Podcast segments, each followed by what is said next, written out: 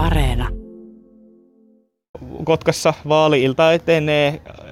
Hetki sitten kuultiin ennakkoäänien tulos. Tällä hetkellä ollaan täällä konserttitalon saunalla Kotkan keskustassa SDPn vaalivalvojaisissa. Ja tässä on SDPn Sirpa Paatero.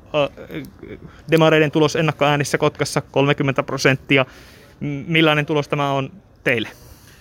No kyllä vähintäänkin se odotettu, että meillä on tälläkin hetkellä ollut semmoinen 30 prosenttia ja, ja toivon ja uskon, että se myöskin tulee sitten tässä äänestyspäivän tuloksessa, koska nämä oli ennakkoäänten tulokset. Öö, teillä itsellä ennakkoäänissä ensimmäisessä julkaisussa 150 ääntä. Öö, millainen tulos tuo itselle oli?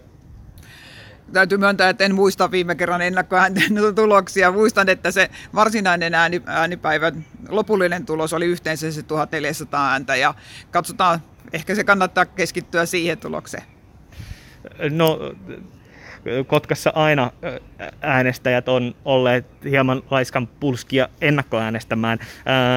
Miten uskot, että tänä vuonna nyt vaaleja vietetään kesäkuussa, niin miten tämä vaalipäivä on aktivoitunut, aktivoinut ihmisiä äänestämään sinun mielestäsi? No tässä koronan takia ja kun vaalipäivää siirrettiin, niin ennakkoäänestyksen ajankohtaa myöskin pidennettiin. Ja se on toivottavasti antanut siitä ihmisille enemmän mahdollisuutta siihen turvallisen tuntuiseen äänestämiseen. Ja aivan viehättävästi itsekin kävin ennakkoon tuossa kirjaston ulkopuolella äänestämässä, että uudenlaisia mahdollisuuksia. Ja sen takia uskon, että kyllä ihmisten äänestysprosentti on myöskin ollut ihan kohtuullisella tasolla. No, itse toimit ministerinä nykyhallituksessa. Kuinka paljon aikaa on jäänyt Kotkan asioiden miettimiseen ja vaalikampanjan tekemiseen täällä?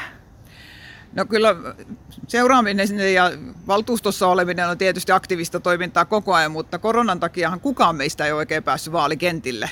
Et siihen keskusteluun ihmisten kanssa, mikä on vaalityössä se, se, niin kuin se aika tärkeä elementti, niin se on jäänyt täysin pois. Ja tietenkin sitten nyt ihan tänä viikonloppuna ja viime viikonloppuna päästiin tuonne toreille, mikä on ollut sitten aika vähäistä verrattuna muihin kertoihin. No, saavuit tänne yhdessä tyttäresi Katrin kanssa. Hän on myös ehdolla. Kuinka paljon äiti jännittää tyttären puolesta näissä vaaleissa?